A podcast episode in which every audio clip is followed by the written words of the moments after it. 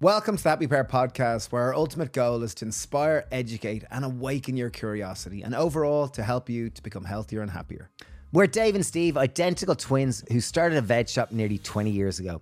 Since then, it's expanded into a social following of over 1.5 million people, nearly 50 million views of our videos, nearly half a million books sold, cafes, farms, apps, courses, food products to help you to eat more veg. We speak to thought leaders, health experts, trailblazers, and specialists of all kinds, from the ones you know to those you've never ever heard of. This week's podcast is sponsored by Vivo Barefoot Shoes. We've been wearing them for six years, and genuinely, they are our favorite shoes, and that is all we wear beyond being barefoot. Yeah, they're really, really great. They've tons of different varieties. Uh, you get 15% off with the code HAPPYPEAR15. And if you don't like them, what do you do, Dave? You can send them back within 100 days and get your full money back. Wow, so you've no risk. No risk. Amazing, isn't it? Yeah. So if you're interested, vivobarefoot.com and the code is HAPPYPEAR15. Okay, this week's podcast is with Michelle Wong, also known as Lab Muffin. She's a popular science communicator and beauty blogger. She gained recognition for her blog Lab Muffin um, Beauty Science, where she combines her background in chemistry with her passion for skincare and makeup. Michelle has a PhD in chemistry from the University of Sydney, Australia, with a focus on medical chemistry. Her expertise lies in explaining the science behind skincare products and debunking beauty myths through evidence based research. Really cool, really practical conversation where we explore sun cream. How much should you apply? Should you wear it every day? What's best skincare practice? Yeah, sun cream bit was the most most relevant bit for me. Uh, SPFs are sprays better than lotions. How much should you apply? All these questions covered in this podcast. So without further ado, we give you the wonderful Michelle Wong. Welcome. It's wonderful to have you. It really, really is. And okay, I'm going to jump right in because our expertise is about food, and I know that like my understanding of the skin is that it's the biggest. Um, the biggest organ in the body, and it's the, the main organ of elimination in our body. And a friend always he has this expression. He says like, "Well, I'd never put anything in my skin that I wouldn't eat." You know, and that would be his thing because it's actually absorbed through your body. And how true is that, or what are your thoughts on that? Well, our skin is actually mostly meant to be a barrier. So the way that we've evolved, it is meant to be like a protective layer around us, between us and the outside world. So it stops things from getting in. Um, things like water, um, toxins, anything else we encounter in the environment, like mud, for example. But it also stops stuff from getting out. So we've got lots of water inside our bodies. And if that layer on the outside um, is removed, then it just leaks out and we end up with really dry skin. So, with the structure of our skin, there's a bunch of dead layers on the top, which is called the stratum corneum. It's about 10 to 20 layers. And that is actually evolved to be a super good barrier. It's actually really hard to get stuff in. If you look at all the medications available, there's only a handful that get in through our skin. The rest of them you have to eat or have it injected. And yeah, if we had, um, if we could administer a whole bunch of medications just through our skin, it would actually be quite nice because no one really likes getting needles if they could just put on a cream, for example. But yeah, our skin is mostly a barrier. So it is definitely not something that you can just absorb stuff through easily. Wow. So, in terms of skincare products, then obviously you know, if it is mostly a barrier and we don't absorb that much of it, or do, well, yeah, I don't know. Well, okay, okay. Was, was, that a question, Dave? Was no, no. It's just me, me fumbling along and kind of going that, like, I guess my previous thought was that okay, well, my skin is part of my body, and you know, the idea that you want to eat like healthy skin starts from within. Like that's one aspect to it because the skin, to my understanding, it's the kind of fruit of our lifestyle. Obviously, we've got genes which will massively dictate our skin, but then how we live our life, like if I smoke and drink loads of alcohol and don't sleep that much, my skin will probably be a representation of that type of lifestyle. Whereas if I've got healthier lifestyle habits, my skin might be more reflected through that. And in terms of the the like before we jump into the skincare products, like lifestyle, what are your thoughts on the the implic- implications of how we live our lives, water, food, exercise, sleep? How do these impact our skin quality? Well, just like any other part of our body, our skin relies on nutrients to get all its um, get all the substances it needs. So there is definitely a big aspect of lifestyle. But at the same time, if you think about where our food goes from our digestive system, the skin is pretty much the last place where anything will go. It's like at the very edge of our body. The there are blood vessels that supply it, but it's yeah, it's not as much as a lot of our other organs. So while there is that impact, a lot of the time it is better to use skincare products because we can get stuff in without any of that filtration. So Um, from a nutrition point of view, as I'm sure you know, with vitamins, um, there are certain vitamins where if you have more of that vitamin, you just pee it out, like it's just gone. But um, with skin, our skin can actually benefit from extra vitamin C, for example. If you have vitamin C and you had extra supplements, that excess doesn't end up in skin. But if you apply it on your skin, you can actually get get it there in a really high concentration to act as an antioxidant. Wow, so there is benefit of kind of applying vitamins Yeah, uh, yeah, I- I- externally or I- topically as opposed to trying to just purely eat them if you want them to end up in your skin. And like I saw you had videos of how to make kind of vitamin C type serums, which you apply directly to your skin. Like rather than eating loads of oranges or high vitamin C type foods, you apply the vitamin C directly to your skin and you'll reap a benefit in that sense. Yeah, so one really cool thing about vitamin C is that it acts as an antioxidant. So it's really good at finding things with free radicals and neutralizing them. So free radicals, as I'm sure most people, most of your audience would know, is they're really reactive substances that can just attack different things inside your body. Um, so that's one on the one hand. On the other hand, they are really important for signaling as well. So you don't you want the free radicals in the right place. So one problem with free radicals in your skin is that the sun, that UV can actually go into your skin and form free radicals, and those can actually attack things like collagen in your skin and DNA. And that's some of the reason why your skin can get skin cancer and it can end up wrinkly as you get older. So, when, if you apply the vitamin C on top, some of that depends on the formulation, which I think you kind of touched on earlier. You can formulate the vitamin C so that it gets into your skin and it can act to soak up some of these damaging free radicals and reduce the chance of skin cancer and skin wrinkling. Wow. Yeah. Okay. That sounds great. You mentioned a word there, which immediately kind of I have my list of collagen. So collagen, I've only really heard a lot, it- it be talked about a lot more and seen a lot more. talked about. I've only heard the word collagen being talked a lot over the last kind of five or 10 years and see it a lot more on top of products. Whereas before that, it didn't seem like it was in the mainstream kind of skincare products, or in my awareness anyway. And I just wondered, what is collagen and collagen supplements and collagen creams? What are your thoughts on this type of thing? So, our skin has a number of layers. It's got that top barrier layer, which is dead.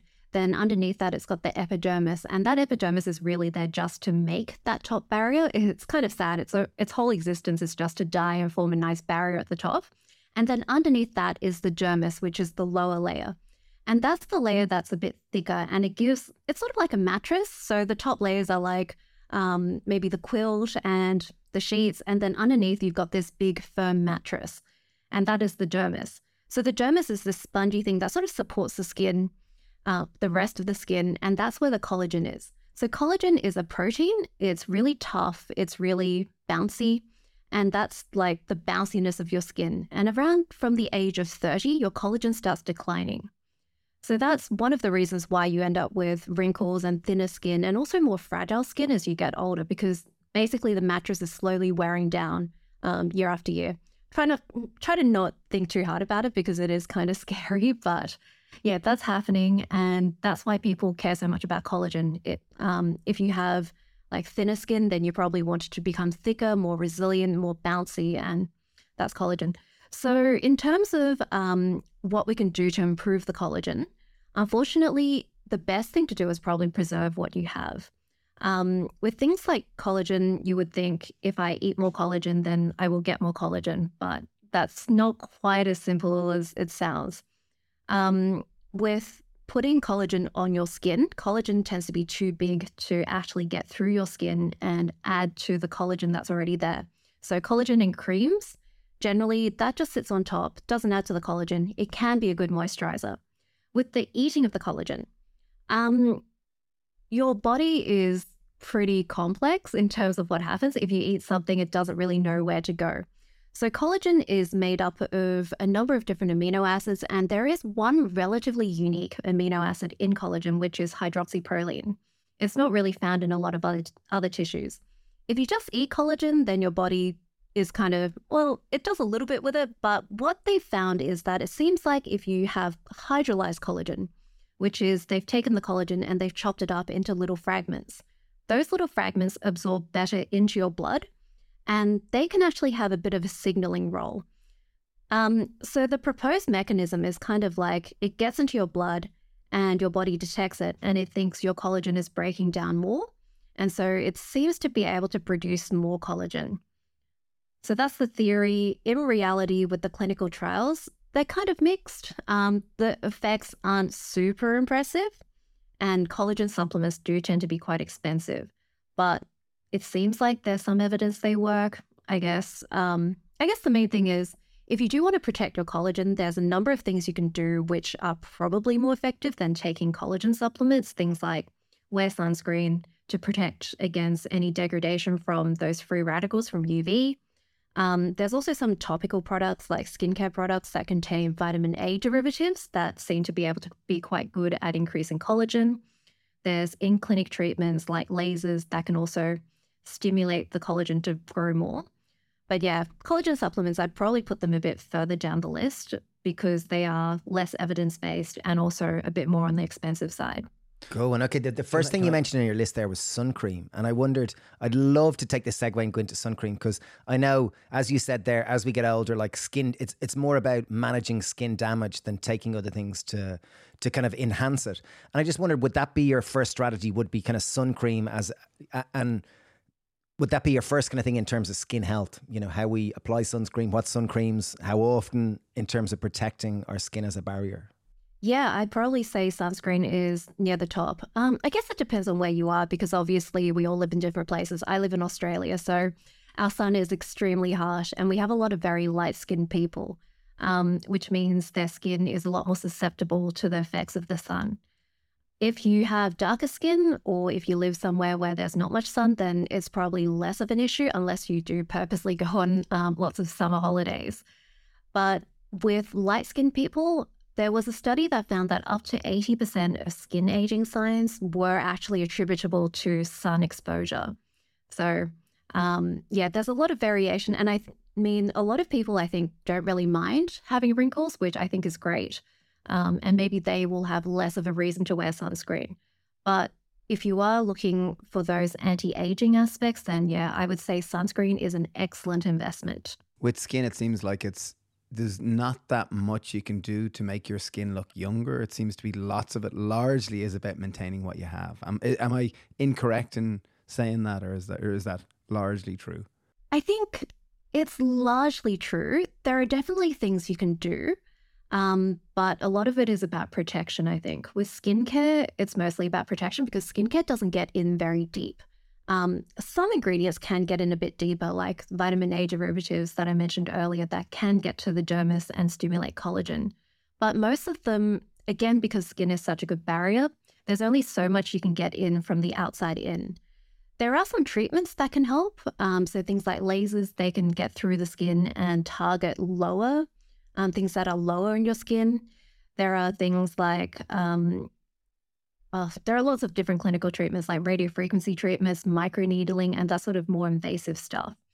But yeah, with skincare, a lot of it is about maintenance. And also with um, this sort of all these sorts of stimulating treatments, the stuff you rebuild is generally going to be not as good as the stuff that broke down in the first place. So yeah, a lot of it is about maintenance, I think. Okay, very cool. So I think sun cream's a really important one to camp out in because even in Ireland, although we're a lot more northerly, obviously you're down south, the sun is really harsh and it's really strong. Sometimes I, I feel like 15 minutes of sun out in Ireland is stronger than if I've spent half the day out in Poland. My wife's Polish. And you, you tend to not get as the sun, the effects of the sun seem a lot more benign or a lot less.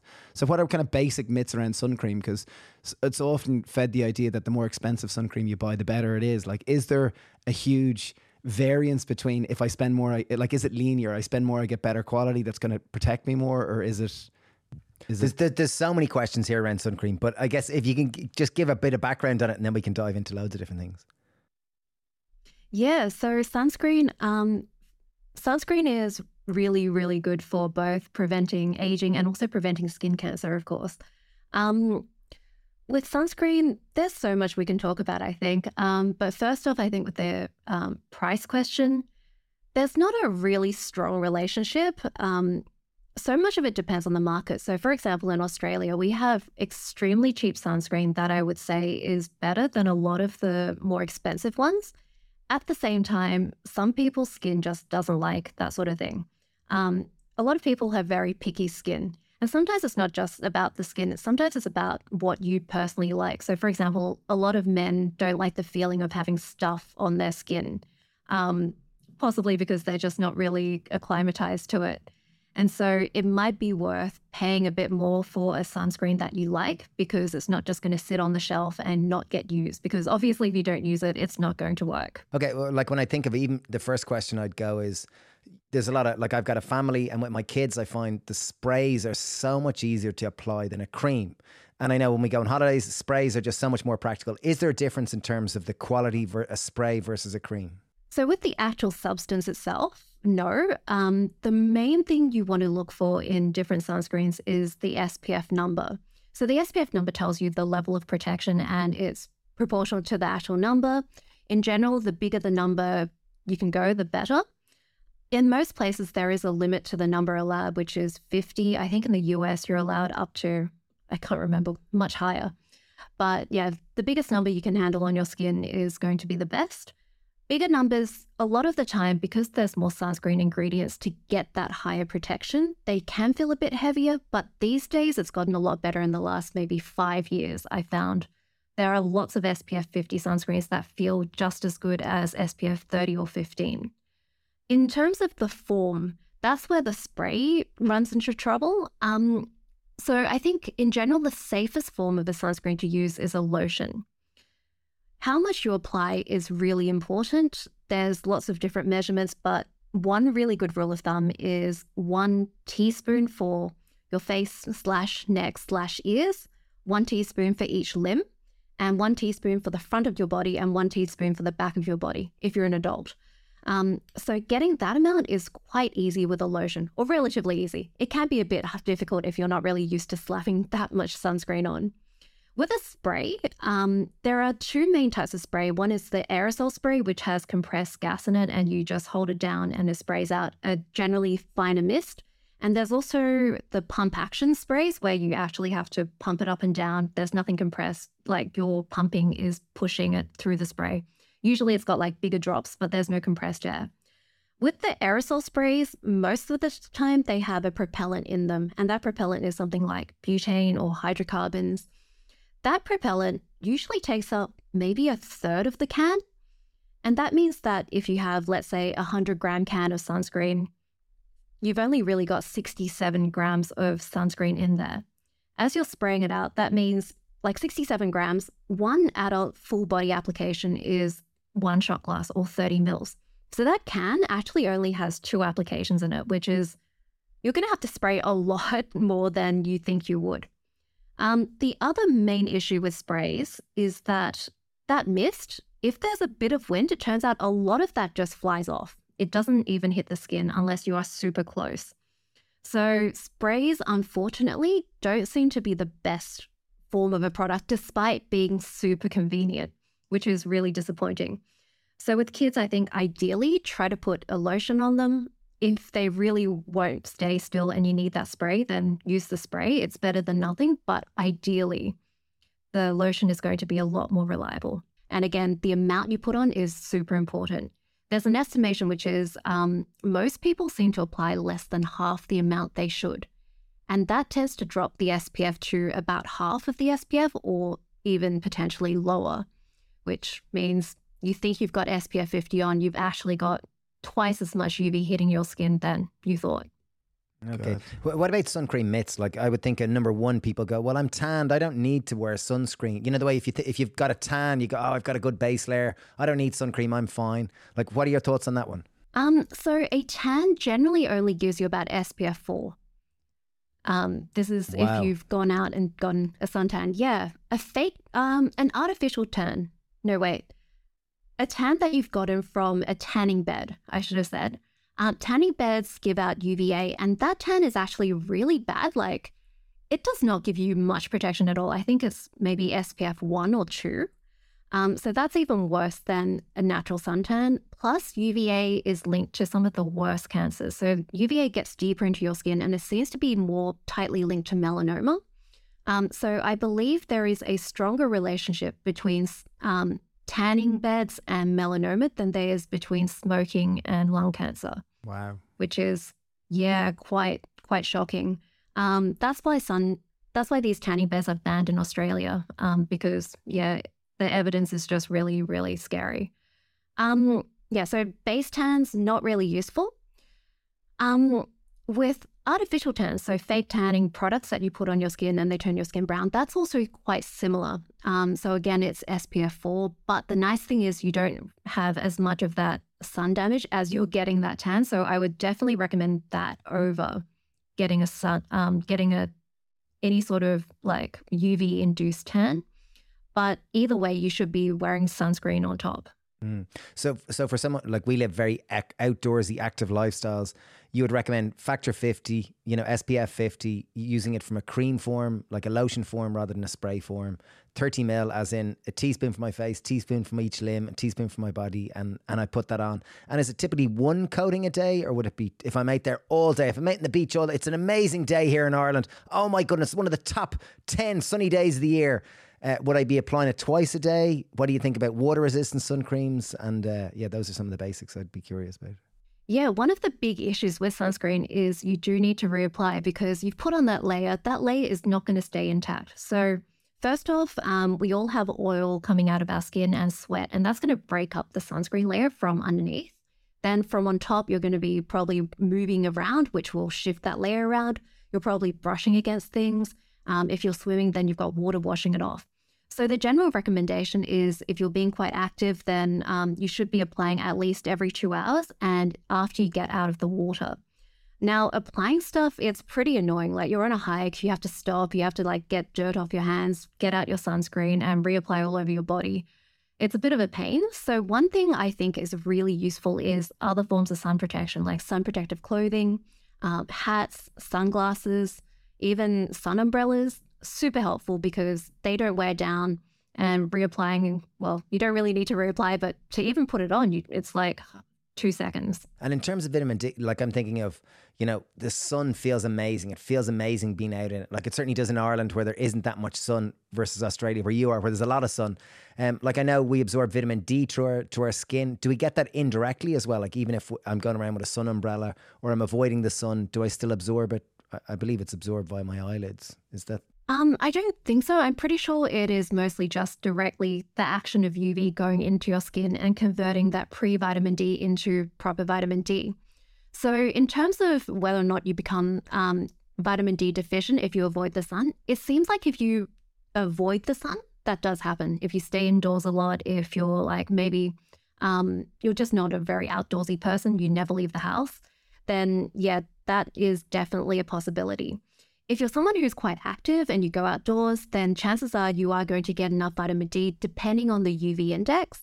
Um, so, the general recommendation is if the UV index is three or above, um, then even just going outside and getting incidental sun exposure, that should be enough, even while taking sun protective measures. With sunscreen, we don't apply it on everything. We've got like lots of gaps that we leave. There's like under um, your scalp. There's lots of parts of your body that probably won't be covered and you'll get enough. Um, one thing that um, is quite interesting is if you are standing in the middle of a field, um, about 40% of the UV you're getting is directly shining on you from the sun, but 60% is actually bounced off from the sky. There's a concept called sky view. So if you kind of, again, if you're thinking of yourself in the middle of a field, that whole dome of sky is giving you the full 60%. If you start blocking off like half the sky, so you can't see it because you've got a building, you're right next to a big building, then that will give you like half the UV. So if you can see blue sky, even if you're under like a hat or shade, you are getting some UV. So yeah, you can get incidental UV that way. If the UV index is two or below, then the recommendation is you should purposely try to get some sun exposure to get that UV, uh, sorry, to get that vitamin D. Wow, that's really interesting. I've never heard that before. Very interesting. And then in terms of the concept of natural sun creams, like oh, this one's really organic. This is I bought really in the health food store. I brought in the health food stores. Are they any better than these? Like I, I see you make a distinction between chemical-based sun creams versus non-chemical or physical. I think it was. What's the distinction between these two? And is there is a more natural one any better? Um, I would say no. um, yeah, so with the um, physical sunscreens, usually that refers to titanium dioxide and zinc oxide, which are minerals which are found in nature. When they're in a sunscreen, they're generally not sourced from nature because it turns out these minerals, when they're in nature, a lot of the time they're mixed up with heavy metals. So um, it's a bit difficult to make sure it's not contaminated and that it's um, of consistent quality. So most of the time, when they're in a sunscreen, they tend to be synthetic. They're just like the same as what you get from nature, but synthesized um, by in a factory somewhere. Um, also, with those um, with those two chemicals, a lot of the time they are ground up in sunscreens. They have to be solid particles. The problem with that is, um, as we mentioned before, it tends to look really white and chalky. The other big problem is they tend to clump together. Um, so if you have lots of nice spread out zinc oxide particles, then you're going to get lots of protection. But if they start clumping, you're going to get gaps, even with the same amount of zinc oxide on your skin. And the UV can get through those gaps.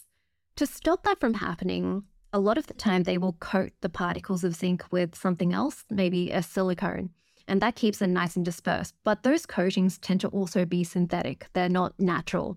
Um, now, if we go towards the chemical sunscreens, those are carbon based sunscreens. They're um, molecules that have been designed purposely to absorb lots of UV and not look white.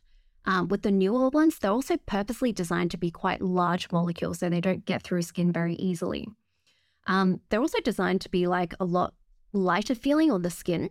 And because it's unnatural, um, we've had control over the properties. We can tweak the properties so they are what we want. Whereas if you're stuck with stuff from nature, um, nature did not really evolve to help us, you know, have nicer skin or protect our skin from the sun. Um, so, yeah, I'm a big fan of being able to take things from nature and then tweak them and make them more useful for us. So, yeah, in general, chemical sunscreens, they will look a lot nicer on your skin. They'll feel better. Um, they won't have that white cast, they won't clump up. Whereas with the natural ones, unfortunately, there's a lot less flexibility with what can be done. And in terms of effectiveness, they, like a chemical one, be, would they be similar effectiveness? Is that what you found? Um, if the SPF label is the same, then they should be similar effectiveness. But if you look at the super high protective sunscreens, like the SPF 100s that you see I think there's there's some in Europe that are um, regulated as medical devices.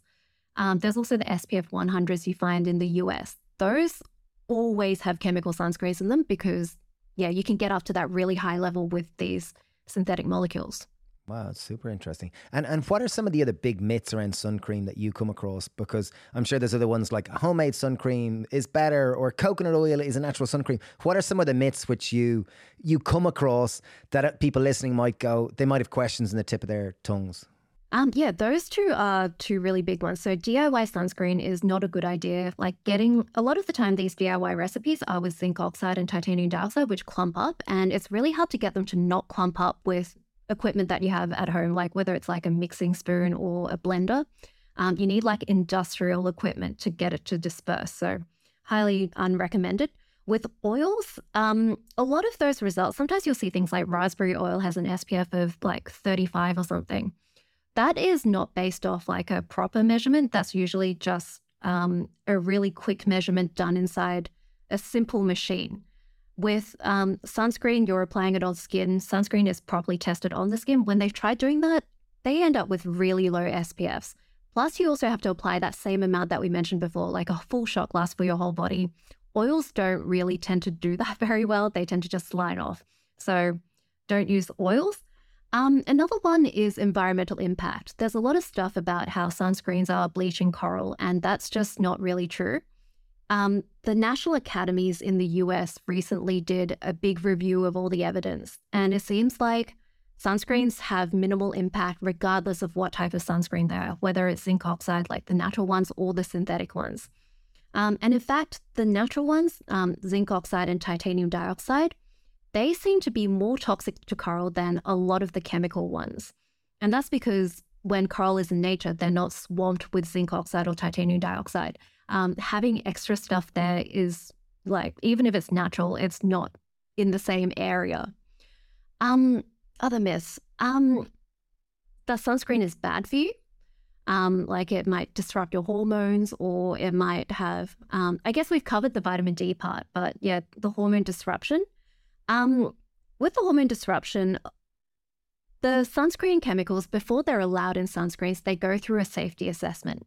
And a lot of the time, that safety assessment limits the allowed concentrations of sunscreens to about 1% of an amount that they would consider um, not concerning. So, yeah, um, they have really, really big safety margins for what's acceptable. So sometimes you'll see in the news that they'll say, um, this sunscreen, they've lowered the concentration and everyone kind of panics and completely understandable. But the concentration was like 1% then, and now they've realized it's no longer 1%, it's like 6%. So now they've dropped it back down to 1%. Even if you're using the older concentration, you were getting 6% with really, really high usage. They usually estimate it for like someone who uses sunscreen in a very dedicated way. And, and should, should, should, we wear sun cream every day? Sorry, like even in Ireland on a cloudy day, should we be wearing sun cream if we want to limit kind of the aging properties of of the sun? If you're after the aging, I would recommend wearing it um, at least on your face. Um, if you're in, if you're going to get a decent amount of sun exposure, so if you're leaving the house, um, the sorts of incidental sun exposure you get walking to the car, walking to the train, that could be enough to warrant protection. Um, if you're sitting indoors and you're in a sunny spot, then you are going to get quite a lot of UVA. But if you're indoors and the sun isn't shining directly on you and you can't see much sky, then you're going to get very low UV exposure. So even here in Australia, um, I've calculated that in my office, which has a small window, um, I'm getting about SPF 300 just from my house, like all the walls and stuff. So I personally don't need to wear sunscreen indoors. But I think it also depends on your own skin and what you're concerned about. If you don't care about wrinkles um, and you're not having a lot of sun, like the UV index is relatively low, there's no risk of skin cancer, then I don't think there's really a reason to wear sunscreen. Uh, but on the other hand, if you have a family history of skin cancer, you really, really want to preserve your collagen, you really don't want wrinkles, then I think wearing sunscreen every day is a great idea. Mm, okay. Okay, wow. Yeah, because uh, I guess I, I, I do in summertime, but in wintertime, I certainly don't wear sun cream because it's just not that much sun. And it's, you know, it's a very different climate to Australia here. Checking the UV index is a really good idea. Usually, as part of the weather report. So um, I think you'll probably find that in winter, the UV index is like zero or one for you. So um, the World Health Organization would not recommend sunscreen.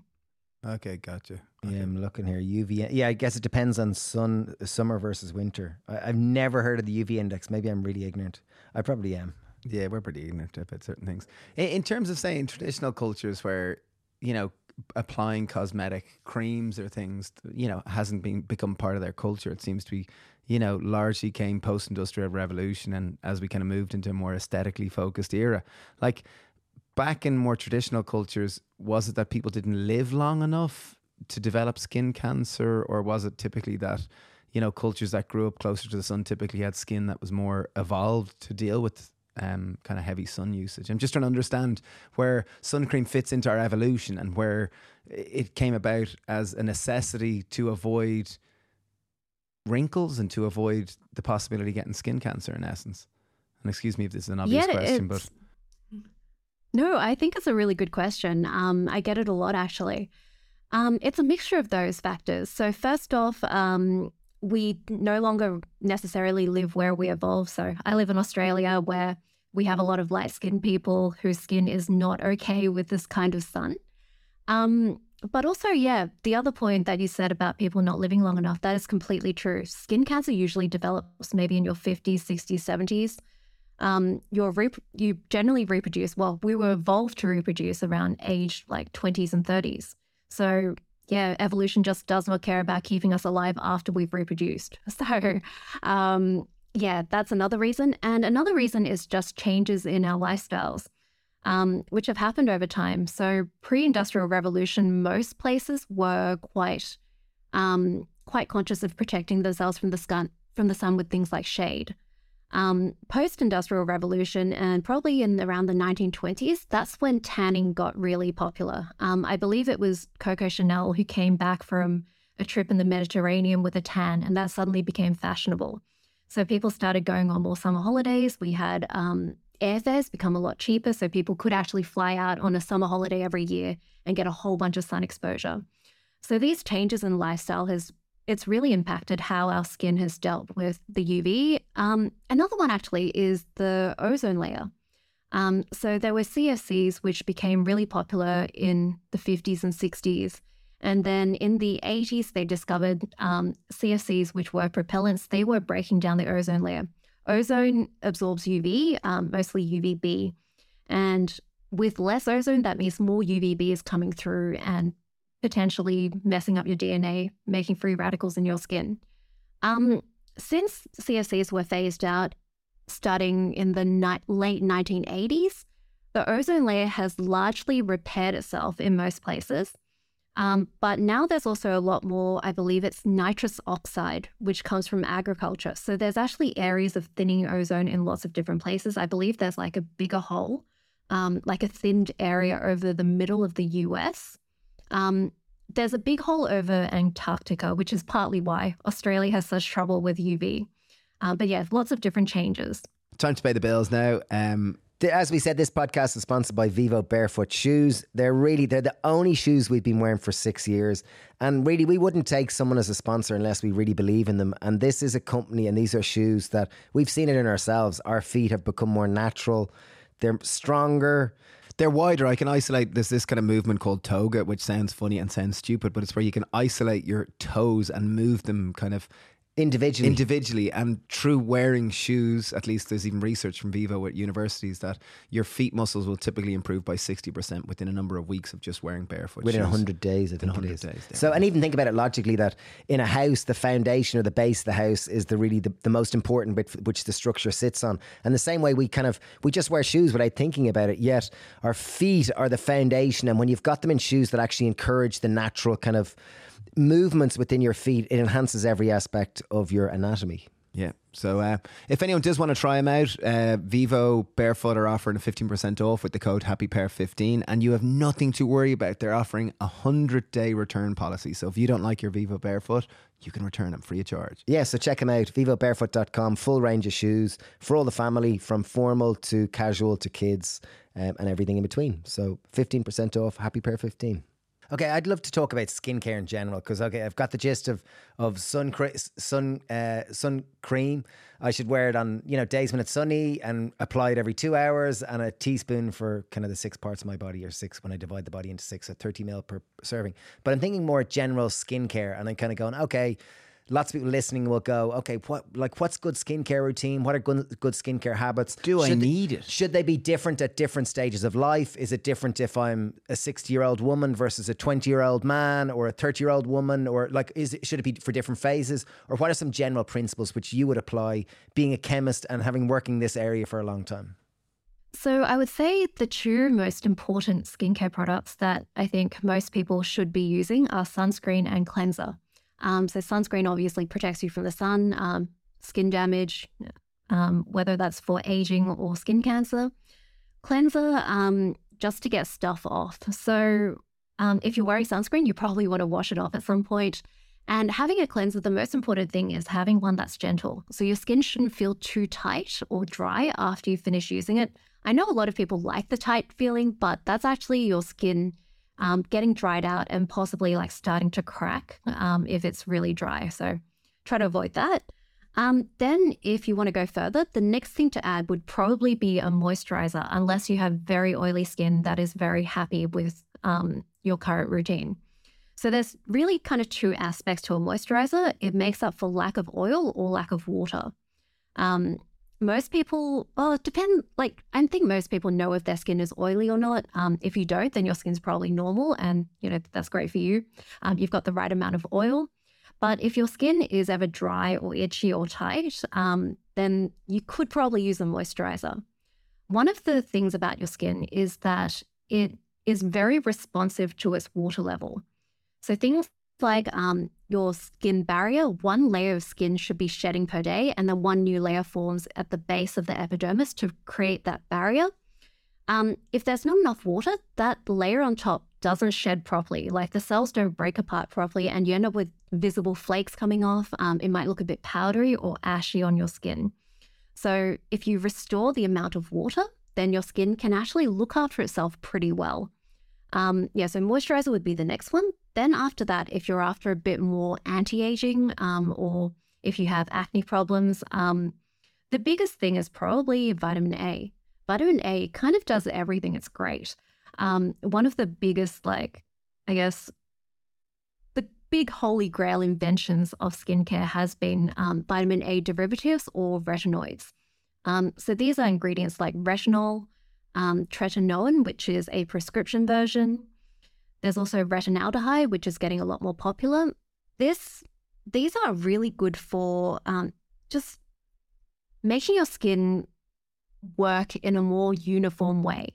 So it helps your skin shed better. It makes your skin barrier. Um, as you get older, your skin barrier starts to mess up in lots of little ways, gets more uneven, and it just helps to even everything out. Um, one of the causes of acne is also your skin cells not shedding right. They shed into the pore and then they start clogging up your pores. So helps with that as well. Also helps with pigment. If you have um, uneven pigmentation, which is a problem with people with darker skin that's capable of producing more melanin, sometimes it'll just produce a bit too much in response to things like the sun. Um, and also just with trauma and inflammation, it just decides to like pump out more melanin. So yeah, um, vitamin A derivative is the next best step, and that's also um, there's tons of evidence on vitamin A. So I'd go, yeah, I'd say that. And so vitamin A is a cream. It's it, it comes as you can get it as part of a moisturizer and just apply it as that, or is it a Yeah, separate so- thing typically? Um, yeah, it's in lots of different forms. It's been added to lots of moisturizers. Sometimes it also comes as a serum, which you would apply before your moisturizer. So in term in terms of skincare, just I'm hearing the basics, just because I'm, I, I guess I haven't, don't have as as as good a habit as many people might have. Uh, but it seems like sun cream is a number one, then it's a cleanser, and then possibly a moisturizer. They're the kind of three go to fundamentals of a basic skin routine. And if you want to take it to the next level, add some vitamin A. So that could be part of your moisturizer, or it could be a serum. Aha. Okay. On the on the polar opposite. So those are some of the basic good habits. So what are some of the commonest, the most common? I said commonest. What are some of the most common mistakes that you see pe- people make in terms of skincare? Like the way sun cream. You know, there's the ideas that natural is better. There's the idea that oh SPF is fifty. You know, there's so many myths around that. What are the typical ones that you see in general skincare routines um, that people have? I think the biggest one is people get excited about serums and they start using that before they put in a sunscreen. Um, I think that's the biggest mistake because, firstly, sunscreen can just do so much by protecting your skin. Your skin largely can look after itself as long as you protect it. And yeah, you need that protection. But also, a lot of anti aging products can actually make your skin more sensitive to the sun. Uh, one of the really popular ones is chemical exfoliants. So um, they're called alpha hydroxy acids. They're ingredients like glycolic acid and lactic acid. People get really excited about these because they are pretty satisfying. You start putting it on, and your skin just gets really smooth and glowy. Um, but the problem is, it increases your skin's sensitivity to the sun. So a lot of people, after they've used it for a few weeks, suddenly they see their skin starting to um, the pigment gets even worse than it used to be. Their skin starts getting really um, really coarse and um, you're starting to see a lot more texture. And that's a lot of the time because of that missing sunscreen. So that's probably number one. Um, paying too much for things. Um, I think just people assuming that more expensive means better. So things like cleansers. You can get really budget friendly, excellent cleansers, moisturizers, sunscreens these days. So, um, yeah, don't just go for the most expensive thing. Actually, try it out on your skin, try to assess what it's doing with to your skin. Um, introduce one product at a time so you can tell if that product is actually making a difference or if um, it's not that product at all. If you introduce like five products at once, you're not going to be able to tell which one is working. So you could be using four unnecessary products. Um, another one I think is a lot of people with oily skin and acne, they tend to just kind of attack their skin they try to kind of just pummel their skin into submission. And I mean, I did this too as a teenager. It was sort of this um, the harsher I am to my face, the more it hurts, the more it works. And yeah, again, that's just not true. One of the biggest contributors to acne is inflammation. And if you're attacking your skin with various things, you are probably causing more inflammation, which will lead to getting worse acne. Wow. So in terms of acne, it, it, is food a huge contributor, or is it largely the fact that there's such a hormone change through the adolescent And period? the oils and whatnot. It's a mix. Um, so one of the big things that causes acne is having increased sebum production. because of that hormone change, but also a change in the composition of the skin oil. So it seems like um, in people who have easily clogged skin, they have a different sebum composition, like the actual um, fatty acids inside the skin oil change. And they change in a way that make, makes it more, um, it thickens more easily and it becomes more sticky. And that's what causes those clogs in the skin that slowly turn into pimples. Um, so that is affected by, um, like with hormone changes, you're just pumping out more and that composition changes. Food can um, change the composition as well, and it can also increase inflammation.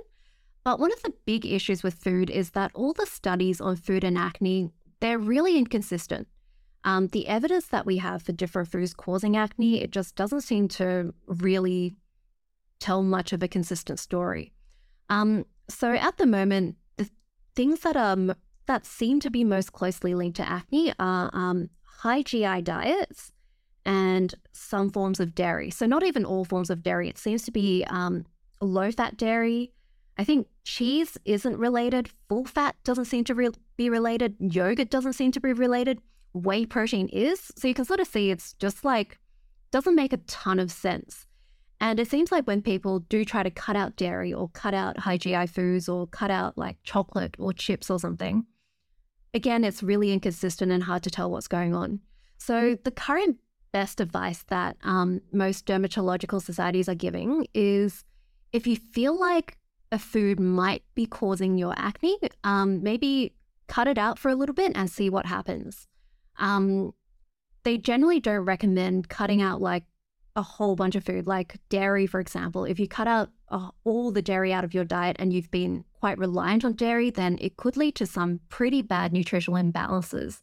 Um, and it can also lead to things like disordered eating. So, yeah, a lot of the time, it just seems to be more reliable to go for proven acne treatments like vitamin A products, um, salicylic acid, benzoyl peroxide. And then one thing that I heard you say just prior to that question was about um, price. Often people fall for the trap that if I spend more, I'm getting better quality. And then you mentioned that often you can have very good quality at kind of a more economical or more value price. How does one weigh these up? And is it typically the products that are more they've just done a slightly more testing or is it actual the quality the and ingredients does, that differ and, and, maybe as part of that like when someone is going to the store like when i know when someone's going buying food we'll always say to people like our expertise in food we'll say oh don't trust the front of the packet you know the front of the packet is to sell it look at the ingredients and start to understand how to read a nutritional table on the back of it and i wonder there's some basics you could add into that in terms of buying um, cosmetics or skincare products or sun cream products yeah, so I would say um,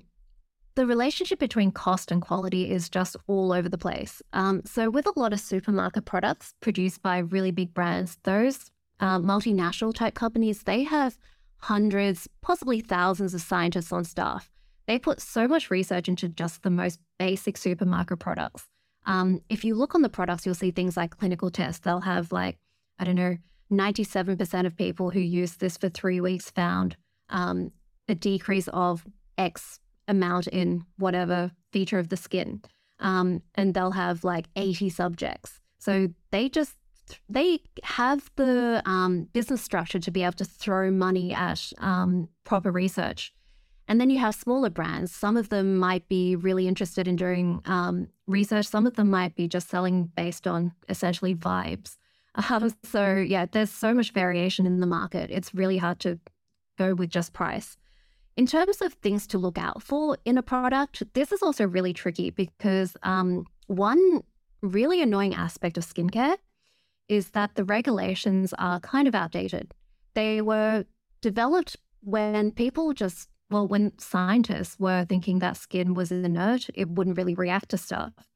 And so there's this sort of like drug cosmetic um, divide in the law where even if a skincare product has found that it can increase your skin's production of collagen, it's technically not allowed to say that um, because that would turn it into a drug and it would have to go through like the drug approval route.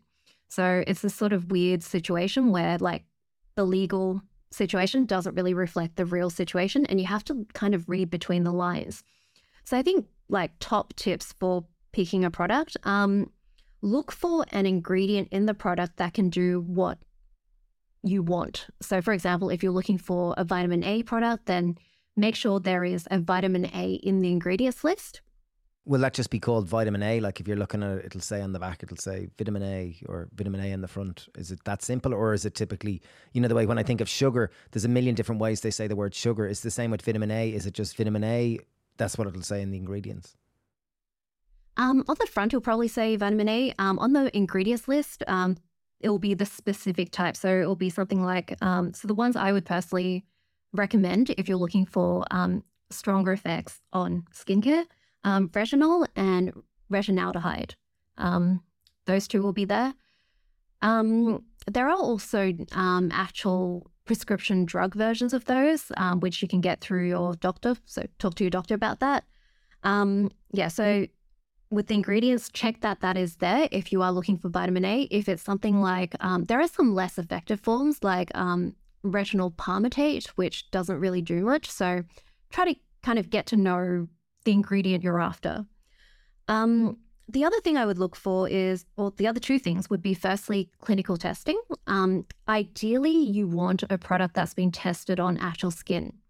Um, and again, this is looking for claims like 97% of people saw this sort of change. Um, that gives you an idea of how well that performed in their testing. So, how well that specific product performed, because the formulation makes such a big difference because it helps ingredients get through the skin. If you just put vitamin A in a random product, it might not work at all because it can't get through and get to where it needs to go. Um, so that's a good indication. Um, and honestly, one of the best indications is looking for reviews. Um, look for reviews from people with similar skin as you um, and see what they say about whatever it is you're trying to do with your skin. Like if you're trying to reduce pigment, for example, and you have darker skin, then look for reviews from darker skin people who have used that product and see what they say about pigment reduction. Yeah, very practical advice. Biostimulants, the idea of that, you know, these kind of wheels where they're kind of little spiky things, are these good for helping people? I, I, I th- I think the idea is What's a wheel with spiky things? It's like a little kind of a roller thing that has little spikes in it. I see Justina sometimes using them. They kind of like jab in or these type of things to kind of Bring blood flow to the skin. bring skin. more blood flow and capillary action to the skin, I believe, and to help make Do it they more work? vibrant. Is there much research on these being beneficial, or is this um, sorcery? Um, so there's a few different types. So I think you're talking about the massaging rollers. Um, so massaging, it's mostly just relaxing. It can reduce tension. Um, it can maybe get a little bit of fluid moving, but it's probably not going to have really good long-term effects. But I think it is really nice and relaxing, and I think that in itself is quite valuable. Um, there are also microneedle rollers, which yeah, are these ones. um, yes, that's it. That was the word. Sorry. with Yes. the tiny needles. Yeah.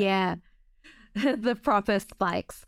Um, yeah, so those uh mm, I have mixed feelings about them. I think they can be used safely, but it can be a bit tricky. So these are tiny, tiny needles that can stick into your skin. You can get different lengths of needles. Um, you can get really shallow ones that only really prick a bit, like part of the way through the dead layer. So that's meant to help different products absorb, and it seems like it could work reasonably well. If you have the deeper ones, they can jab into that dermis, like the mattress layer of your skin, and it does a sort of controlled wounding. So it creates like very controlled small wounds in your skin that stimulate your skin's natural healing response. And part of that response is creating more collagen. So the problem with that is if you're doing that at home and it gets deeper, um, it can risk infection if you haven't like properly cleaned your skin and cleaned the roller. Um, it can also spread viruses across your skin. So if you have like cold sores or warts, you can just end up with a whole bunch of infection. Um, so yeah, there are risks with the deeper ones, and I would probably recommend not doing that at home. But with the more shallow ones, they should be okay. Again, try to make sure that you keep it clean because if you press too hard, they can get a little bit deeper and into those living layers, which can be a problem. Um, and they can also irritate your skin, and irritation can lead to inflammation, which can lead to a whole bunch of things. So, um, yeah, try to be gentle to your skin. But if you are gentle with those, I think they can be beneficial. Wow. Okay. Okay. So some big learnings today. So definitely in terms of basic skincare, cleanser really really important. Sun cream is the key. Sun cream really is that. That's the biggest thing that I'm taking from today. Vitamin A is a is a good one in, in a moisturizer. It's meant to be, you know, as you said, it's it's helps in so many different aspects. Uh, last one I have is coconut oil. Good, yes, no. I've, I've often use it, and some friends go, "Yeah, brilliant." And some people go, "Nah, don't touch it." Um, I, I quite like moist- it as a moisturizer for my skin. Yes, no, just curious.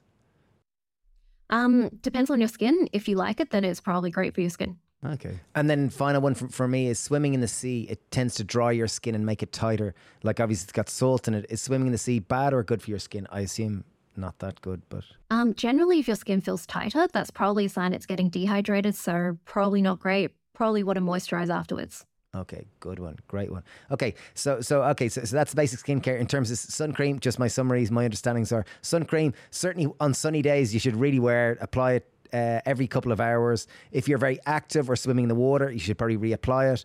Um, most people are probably not putting enough sun cream unless they're very particular about it. Sprays aren't effective as lotions or creams. Lotions and creams are more effective. 30 ml, so that's a shot glass full for covering your full body. Teaspoon for your face, teaspoon for your neck, teaspoon front, back, limbs. That's about six. Good work. You're paying attention, Mr. Flynn. Yeah, I have been. So that's sun cream basics, and then there's the, the the natural ones are not necessarily better than the chemical ones. The chemical ones, like the more uh, traditional brand ones, that might be cheap as chips in the supermarket. Those can be just as effective as the ones that you might buy in a f- in a health food store or a fancy premium type store. There's no correlation, um, and yeah, that that's is that my summary. Is did I miss bits there? Or?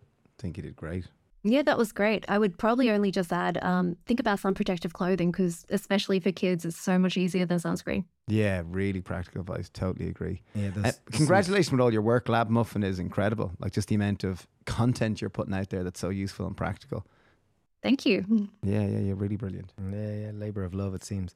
Well, uh, yeah, th- thanks, Mel, for your time today. It's super useful, and particularly for us going into the summer in the northern hemisphere, it's really helpful. Certainly, all the sun cream stuff. So, And in terms of people wanting to find out more, Lab Muffin on YouTube, Lab Muffin on Instagram, they they seem to be your main platform. And your so you have a blog. large following, and your blog is incredible. Like the amount of content on it.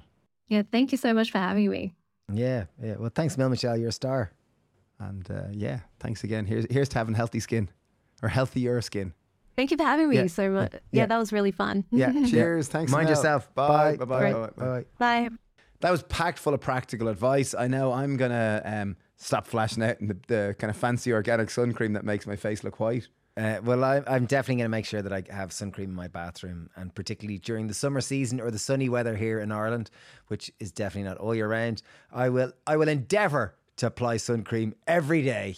Oh, good job. There This is a that's serious good start. commitment. And and definitely washing my face after swimming in the sea because yeah, the sea does dry it out. And I do. I'm pretty good at it now, washing my face after. And but I don't really. I'm not the best with moisturizers.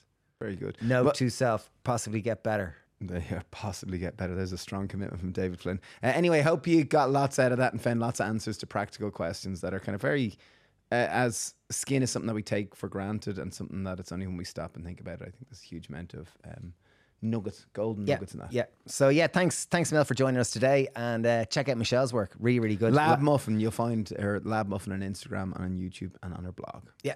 So uh, thanks, Mel, for your attention. If you enjoyed this podcast, um, please give it a review on wherever you lis- listen to podcasts. Um, the the higher higher the amount of stars in the review, the the better for us. So uh, yeah, thanks, Emil. We really appreciate it. Bye. Bye. Bye. Bye. Bye. Bye. Bye. Bye. bye. bye.